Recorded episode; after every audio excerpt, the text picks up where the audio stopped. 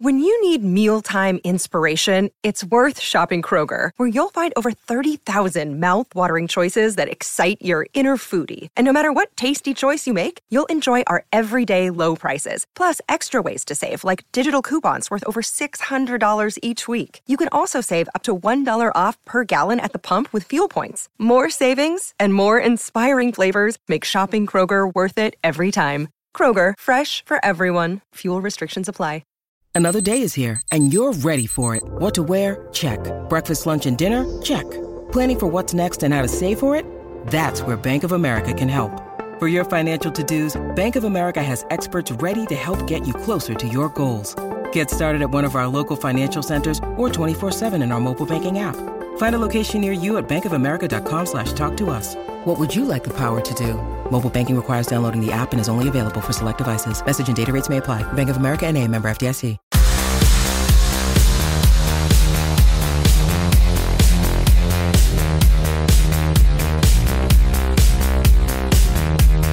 Hello, and welcome to episode 13 of Gossip Column, the show that discusses who is going where in January. And this show is no different, as once again we start at Stamford Bridge. It might as well be the Chelsea Gossip Column because it's pumping out rumours quicker than I can sift through. And again, it's a hunt for a striker, but it's not going to the San Siro this morning. We're going to the Vitality because Chelsea have been linked with Callum Wilson again, and this time Bournemouth are saying, okay, you can have him, but it's going to cost you £75 million.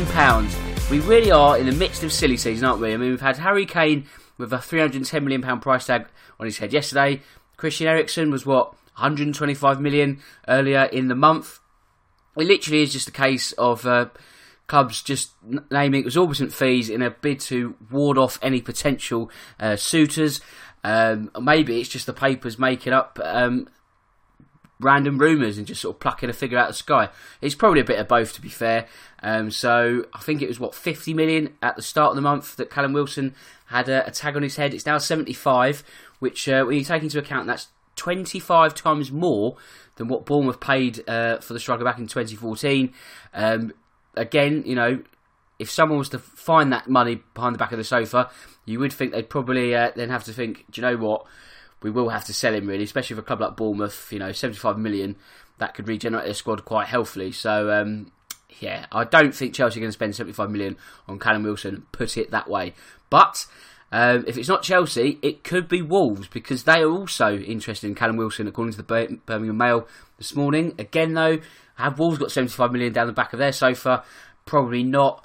So, um, if I was a betting man, I'd say that Wilson will be either staying at the Vitality or it's going to be a fee nearer the 50 million that was quoted earlier in the month. But again, I think, you know, this is uh, just a silly rumour to start the, the, morning with. One that might have a little bit more weight is the fact that Chelsea want to uh, re sign Bournemouth's Nathan Ake. Now, two years ago, he moved to the South Coast to uh, go to the Vitality.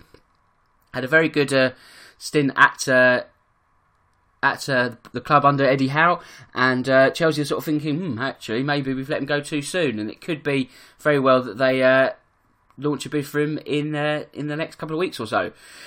Tottenham, bad news for them. Um, they lost yesterday to Manchester United. That's not the bad news. The bad news now is that the stadium is reportedly not going to be finished until uh, next season, which really is no real surprise with the news of any sort of stadium delays, you just have to think, oh, okay, well, you know, it is what it is. It's no, like I say, no real surprise, frustrating, annoying, but nothing really new. What also is uh, nothing new is the fact that Fernando Llorente is being linked with moves away from the club. What could be very interesting, though, is the fact he's a target for Barcelona. Wow. I mean, I know, what was it yesterday, that Barcelona meant to be going for Alvaro Morata. So let's be honest, that's quite a step down if they're sort of looking down their list of uh, Spanish forwards whether they feel he can just be a bit of muscle in the second half of the season, just sort of uh, an extra body in their bid to uh, retain La Liga. I don't know. I've you know I think Spurs are sort of just touting around to anyone who wants him really. And if Barcelona want Llorente, they're more than welcome to him because I know I know he came on yesterday against United, had some presence, but you know really he should be trying to sort of change the game and at least add to a, a, game in the sense of a goal or an assist. However, he might be needed. What with Harry Kane's injury?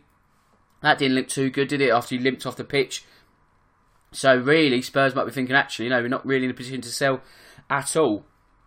Uh, Manchester City, and they're saying that they're not going to meet the hundred million pound valuation for Ruben Neves.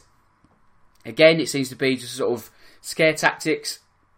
Arguably, you could sort of have to say, is Neves really worth hundred million? I don't know. The, transfer market is buggered, really, isn't it? When you think about it, with prices that have been sort of quoted. Again, is it scare tactics? Is it market value? Probably more the former, but yeah, I don't think City are going to uh, be ready to stamp up 100 million. I think uh, Neves is certainly in the shop window. Tonight might be a perfect example of that when they go to face City, do Wolves um, at the Etihad. So if he can have a, a good game, it might put an extra sort of a uh, five or ten million on that valuation. But yeah, I can't see City sort of finding that. But you know, other clubs in Europe will be monitoring the situation because, like I say, he's definitely in the shop window. Whether he goes in the next sort of six to twelve months, but I think it is a case he will eventually leave. But I think that's almost why players of that ilk are going to Wolves. It's a case of we'll give you the platform to show what you can do, and then you're off and making as much money as uh, is physically possible. Uh, where should we go now? And Let's go to uh, Fulham. And former Liverpool winger Ryan Babel is close to a move to Craven Cottage, which is something of a surprise. Um, plays for Besiktas at the moment. Is that the answer to Fulham's problems? Probably not. I mean, yesterday, or sorry, not yesterday, Saturday, him score two own goals in a game where Burnley didn't even have a shot on goal. So, um, you know, we keep sort of lauding the fact that they need defenders. But um, yeah, I don't really think Ryan Babel is the answer to their uh, to their issues. But um, if he does come in, it won't be the only business because Fulham certainly still need a defender or two. Uh, talking of wingers, Liverpool on the trail of uh, James Forrest of Celtic. Uh, are they? Well, that's an interesting one. I don't, I don't know. I don't want to diminish Scottish football too much, but that would be quite a step up from going from Celtic to Liverpool, uh, the league leaders of the SPFL to the leaders of the EPL. Um, I don't know. Again, maybe a squad addition, but I can't really see him pulling up many trees, pun intended.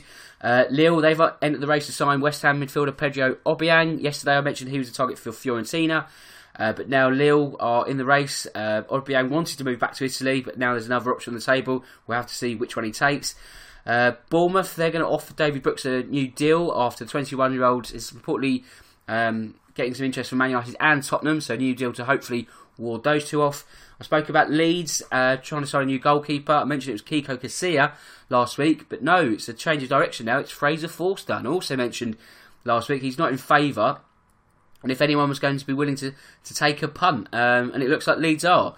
So um, that would be, I think that would be a good signing. To be honest, I said like Leeds have had a bit of a, an issue between the sticks. They're looking for a man, like I say, to help their promotion push, pushing, just get them over the line.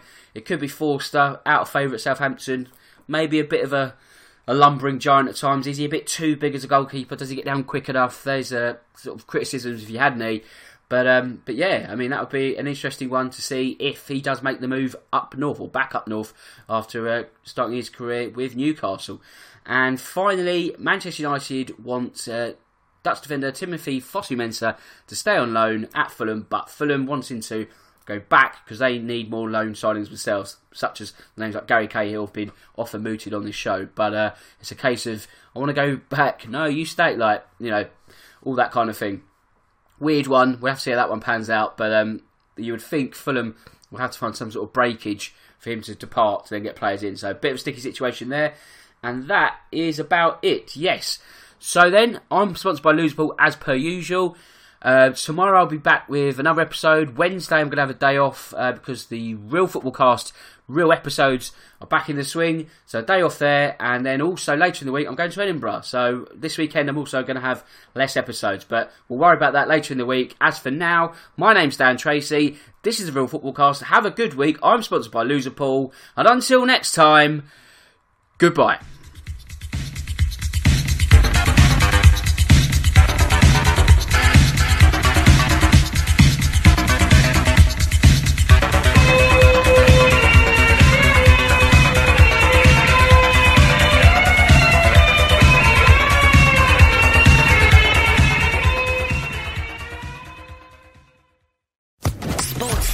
Podcast Network.